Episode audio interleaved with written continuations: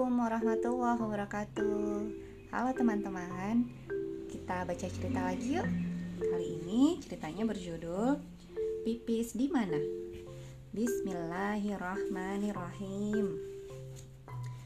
Hari ini aku amat senang. Papa dan Mama mengajakku pergi ke taman kota. Di sana ada banyak permainan. Aku suka bermain jungkat-jungkit, ayunan, dan lain-lain. Namun, kali ini aku lebih tertarik untuk bermain otopet. Wush, kencang bukan? Saat asyik bermain, tiba-tiba saja aku ingin sekali pipis. Mama, aku mau pipis, teriakku. Ayo kita ke toilet, ajak Mama. Aku tahu tempat toiletnya jauh sekali. Ma, pipis di sini saja ya, rengekku sambil menunjuk semak-semak. Tidak, kau tidak boleh pipis sembarangan.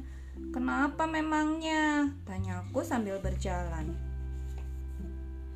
Selain merusak fasilitas taman, sangat tidak sopan jika kau membuka celana di saat orang lalu lalang.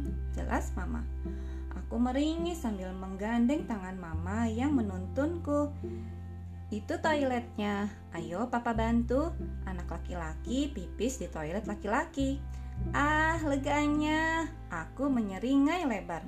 Papa dan Mama tersenyum melihatku. Sekarang saatnya bermain lagi. Cerita ini ditulis oleh Watiek Ideo dan ilustrasi oleh Verlina Gunawan. Terdapat di buku yang berjudul Aku Anak Yang Berani Bisa Melindungi Diri Sendiri Jilid Pertama. Terima kasih sudah mendengarkan. Wassalamualaikum warahmatullahi wabarakatuh.